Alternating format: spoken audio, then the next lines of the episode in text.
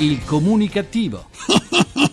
Perché l'ignoranza fa più male della cattiveria. Ideato e condotto da Igor Righetti. Perché in nome del progresso della nazione,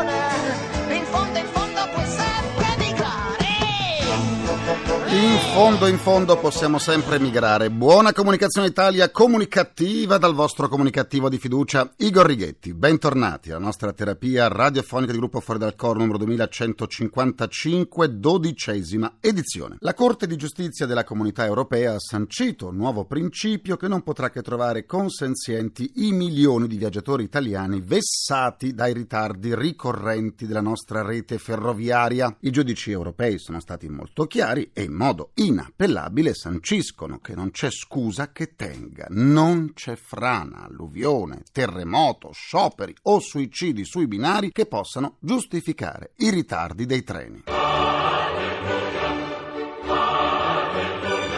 Eh sì, gli orari vanno rispettati e se questo non avviene, non importa per quale causa, il viaggiatore va risarcito per il danno subito. Niente più cavilli normativi, dunque, di cui siamo maestri. Non c'è più alcuna scusa. Il viaggiatore ha diritto a un rimborso, sia pure parziale, del costo del biglietto. Trenitalia ora dovrà riscrivere il proprio regolamento che prevede una serie infinita di deroghe al rimborso. La decisione della Corte di Giustizia si applica in tutta l'Unione Europea europea. E d'ora in poi qualunque passeggero su qualunque treno viaggi in qualunque parte d'Europa ha diritto a chiedere il rimborso parziale del prezzo del biglietto nel caso di ritardo, da quello di 60 minuti a salire. Il rimborso sarà maggiore quanto maggiore sarà il ritardo. E non c'è scusa che tenga finalmente un provvedimento chiaro e inappellabile. La notte di Halloween è ormai passata, ma cominciano a fioccare dissensi verso un festeggiamento che non è gradito a molti, preoccupati del dilagare di questa ricorrenza che non appartiene alla nostra cultura. Come da atavica tradizione, nel giorno dei defunti si va mestamente a portare fiori sulla tomba di coloro a cui si è legati da vincoli parentali o affettivi, un modo per rammentarli e per ricordare a noi stessi che tutto è caduco, anche la vita. Un insegnamento per i più giovani e un promemoria per gli adulti. Con l'introduzione di Halloween, il mesto appuntamento diventa una festa pagana, una data da celebrare ridendo e scherzando con mostri, scherzi, lazzi e bevute per gli adulti. Da più parti si indica la festa di Halloween come diseducativa per i suoi rituali invalsi nelle società celtiche e pre-cristiane, dove zombie, vampiri, demoni e streghe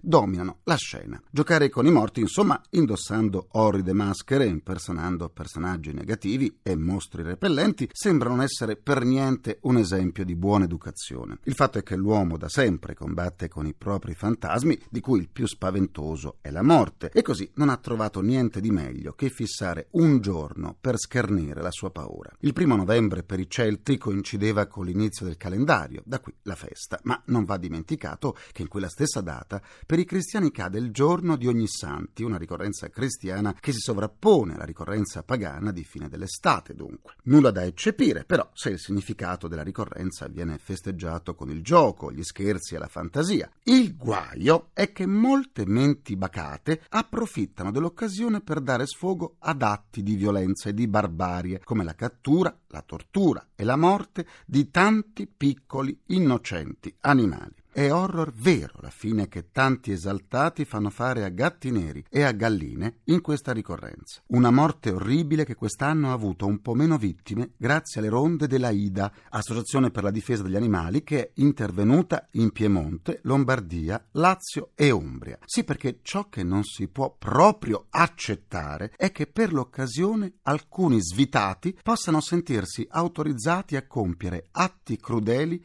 verso soggetti inermi il sottofondo di occultismo becero contro vittime innocenti, ecco, questo non è proprio accettabile da nessuna società, né da nessun rituale.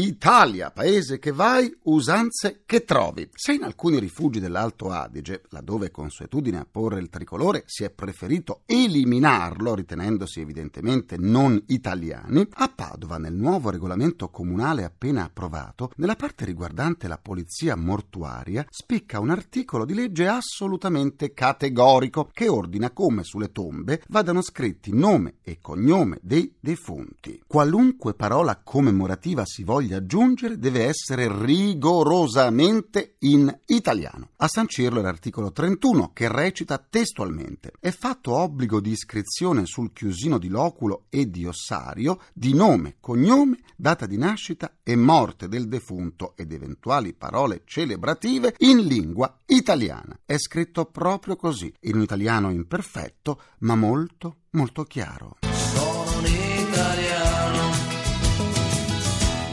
italiano vero. Per riascoltare le sedute del comunicativo andate sul sito comunicativo.rai.it dove potrete anche scaricarle in podcast. Come sempre vi aspetto pure sulla pagina Facebook del comunicativo facebook.com slash il comunicativo. Continuiamo la terapia. Quando l'UNESCO riconosce all'Italia il 70% del capitale culturale mondiale non si riferisce soltanto ai capolavori racchiusi nei musei di tutto il pianeta o alle vestigia archeologiche, ma anche a quel grande patrimonio culturale costituito da innumerevoli paesini e borghi le cui mura trasmettono storia e arte, autentici fazzolettini di paradiso in terra dove la storia si sposa con le bellezze naturalistiche, con la gastronomia, con la semplicità del genuino, del vero. A seguito dell'abbandono di gran parte della popolazione, attirata dal boom economico degli anni 60 che i grandi centri offrivano, molti di questi splendidi borghi sono andati incontro alla rovina. Per fortuna loro e nostra, altre popolazioni che non hanno avuto l'occasione di crescere e vivere in una terra tanto ricca di testimonianze artistiche del passato, come la nostra, incantate dagli antichi borghi, hanno acquistato e continuano a farlo casali, boschi, castelli e case rurali. Sono innumerevoli i borghi riportati a nuova vita da stranieri che decidono di vivere o comunque di far parte del nostro paesaggio, della nostra storia. E c'è proprio tutto il mondo in questa operazione di recupero, dai sudafricani agli svizzeri, dai belgi agli olandesi, dagli australiani agli inglesi, dai tedeschi ai canadesi e da un po' di tempo ai russi. Insomma, una Unione Europea in miniatura, una comunità di intenti. Per fortuna non mancano gli imprenditori italiani sensibili verso il patrimonio culturale del proprio paese. E così abbiamo chiesto l'intervento dell'amministratore delegato di un'importante catena alberghiera italiana, Lorenzo Giannuzzi. Buona comunicazione! Comunicazione a tutti. Castel Monastero è un borgo medievale a due passi da Siena. Attraverso quali strategie si è arrivati alla valorizzazione di questo borgo antico? È attraverso un restauro rigorosissimo. Pensi per esempio che la piazzetta, che è il nucleo centrale un po' del borgo, abbiamo rifatto completamente tutta la pavimentazione usando le stesse tipo di pietra che fu utilizzata per la piazza del campo di Siena, quindi voglio dire una scelta rigorosissima dei materiali, di tutti gli elementi che creano un po' l'atmosfera, questo tuffo un po' nel passato perché è molto emozionale, eh, per noi abbiamo lavorato molto su quello, proprio questo impatto che c'ha sui turisti che quando arrivano lì veramente pensano di essere tornati indietro di, di qualche secolo. Abbiamo anche voluto ricreare proprio l'atmosfera di un piccolo villaggio, quindi la piazzetta che prima c'era soltanto la chiesa, la chiesetta adesso l'abbiamo arricchita di un ristorante, di un bar, di un negozietto e quindi insomma vive per tutta la giornata e quindi è veramente il punto d'incontro anche della gente. Poi c'è questa pace, questa quiete assoluta e abbiamo anche voluto dare molta enfasi al discorso del recupero fisico e mentale nel senso di creare le condizioni perché i turisti che vengano lì abbiano non soltanto la possibilità quindi di rimettersi in forma con delle camminate fantastiche in mezzo ai boschi, in mezzo a dei vigneti eh, famosissimi, ma poi c'è tutto il discorso intorno ovviamente di una terra ricchissima di scelte proprio di lifestyle, dalla gastronomia alla storia, all'arte. Il fascino dell'Italia, nonostante la crisi, resiste. Sono sempre di più le famiglie straniere che acquistano un immobile in un piccolo centro italiano. Che cos'è che le attira tanto? C'è un concentrato di arte, respira la storia, la tradizione, c'è l'enogastronomia, c'è il fatto anche che è facilmente accessibile. E poi c'è anche il discorso che è una regione che è riuscita anche a mantenere a un livello, nonostante la crisi e quindi il crollo un po' del settore immobiliare, è anche un bene eh, rifugio nel senso che i prezzi sono rimasti relativamente alti perché la domanda estera è in crescita come lei ha sottolineato, quindi anche quello senz'altro contribuisce in questo momento un po' di incertezza a investire su qualcosa che sanno già a priori che non si valuterà eccessivamente. Giannuzzi, sposarsi a Castel Monastero ha un fascino da sogno principesco, una dimensione che sembra venire dal passato. Anche i ritmi quotidiani della vita sono qui rallentati. Quando sono a Castel Monastero, le dico sinceramente, mi guardo intorno, non vedo segno di modernità, cioè non c'è un'antenna eh, Parabolica. parabolica, uno vede soltanto queste enormi distese di filari di vigneto, vede questi boschi meravigliosi, per quello dicevo anche nel discorso di una persona che va lì per rilassarsi, per recuperare fisicamente, c'è anche questo discorso secondo me anche mentale, proprio di stacco, quello che riporta nella quotidianità. Grazie a Lorenzo Giannuzzi e buona comunicazione. Grazie a lei, buona comunicazione a tutti. Oh che bel castello Tino Tino Tinotello Oh che bel castello Tino Tino Tinota Ta. Adesso andiamo sulla cresta dell'onda con il critico radiofonico Massimiliano Lussana, che ci sta aspettando. Sulla cresta dell'onda. Massimiliano Lussana. Buona comunicazione a tutti. Buona comunicazione a tutti coloro che ascoltano la radio per sentire sempre le stesse tre canzoni, per sentire le playlist, per sentire le canzoni segnalate dal Music Control. E già qua andiamo nel difficile per raccontare musica facile, nel senso che le playlist sono fondamentalmente gli indici di rotazione delle canzoni in una determinata radio, in un determinato programma. E il Music Control è una specie di contatore internazionale che certifica quante volte quella canzone è passata sulle radio italiane o straniere. Quindi normalmente questo meccanismo è un cane che si mangia la coda, cioè io passo sempre la stessa canzone, quella canzone viene passata sempre più e le radio che vanno un po' alla rincorsa delle radio principali, quelle che fanno tendenza, anche loro passano quella canzone e quella canzone in poco tempo diventa la più ascoltata di tutte le radio. Quali sono gli antidoti a questa cosa? Che da un lato dà il piacere di far innamorare di alcune canzoni e far sentire musica anche molto popolare, di creare fenomeni musicali, è una buona cosa, non è detto che sia necessariamente negativa l'omologazione se una canzone è bella e la radio ha il vantaggio di imporre quella canzone, brava la radio. Detto questo però ogni tanto viene voglia di sentire qualcosa di diverso. E allora ci sono due modi di andare alla ricerca degli antidoti. Da un lato può essere quello di cercare le cose più strane possibili, immaginabili, roba spesso inascoltabile, cioè se quella che abbiamo raccontato prima è musica pop, questa è senz'altro musica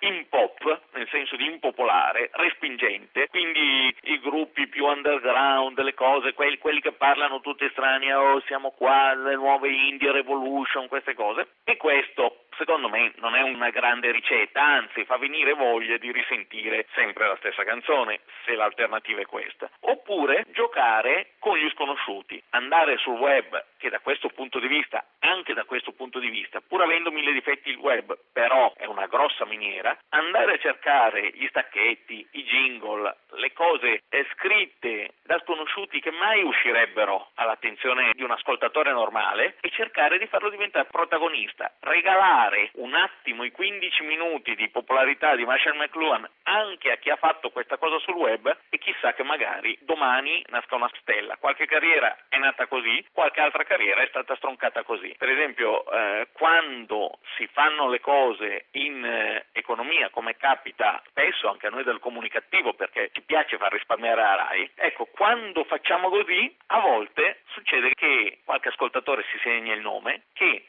musica potenzialmente in pop diventa pop. Buona comunicazione a tutti. Radio Gaga, concludo anche questa seduta con il mio pensiero comunicativo. Il presidente della Commissione Difesa del Senato, Nicola Latorre, ha annunciato che tra qualche giorno avvierà una discussione sulla riforma delle forze armate. Tra le questioni lo scivolo d'oro per i militari, che garantisce ai cinquantenni l'85% dello stipendio per 10 anni senza lavorare e con la possibilità di svolgere altri incarichi per ottenere poi la pensione piena. Trattandosi di militari, quella attuale, posso definirla una furbata generale? Eh già. Ringrazio i miei implacabili complici, Vittorio Lapi, Valtteri Ghetti e Carapagliai. Un ringraziamento a Francesco Arcuri. Alla console. Alla console tra gli immancabili. Folletti! C'è Vittorio Bulgherini. Domani, come tutti i mercoledì, vi aspetto in tv, in diretta su Rai 2 alle 10.10 all'interno di TG2 Insieme, con il comunicativo Strani ma Veri, il primo spazio televisivo dedicato ai creativi italiani. La terapia radiofonica quotidiana del comunicativo tornerà domani, come sempre alle 14.44 minuti primi, secondi a nessuno. Buona comunicazione e buon proseguimento dal vostro portatore strano di comunicattiveria. Igor Righetti, grazie, Lina GR1. Il comunicativo. Perché l'ignoranza fa più male della cattiveria. Ideato e condotto da Igor Righetti.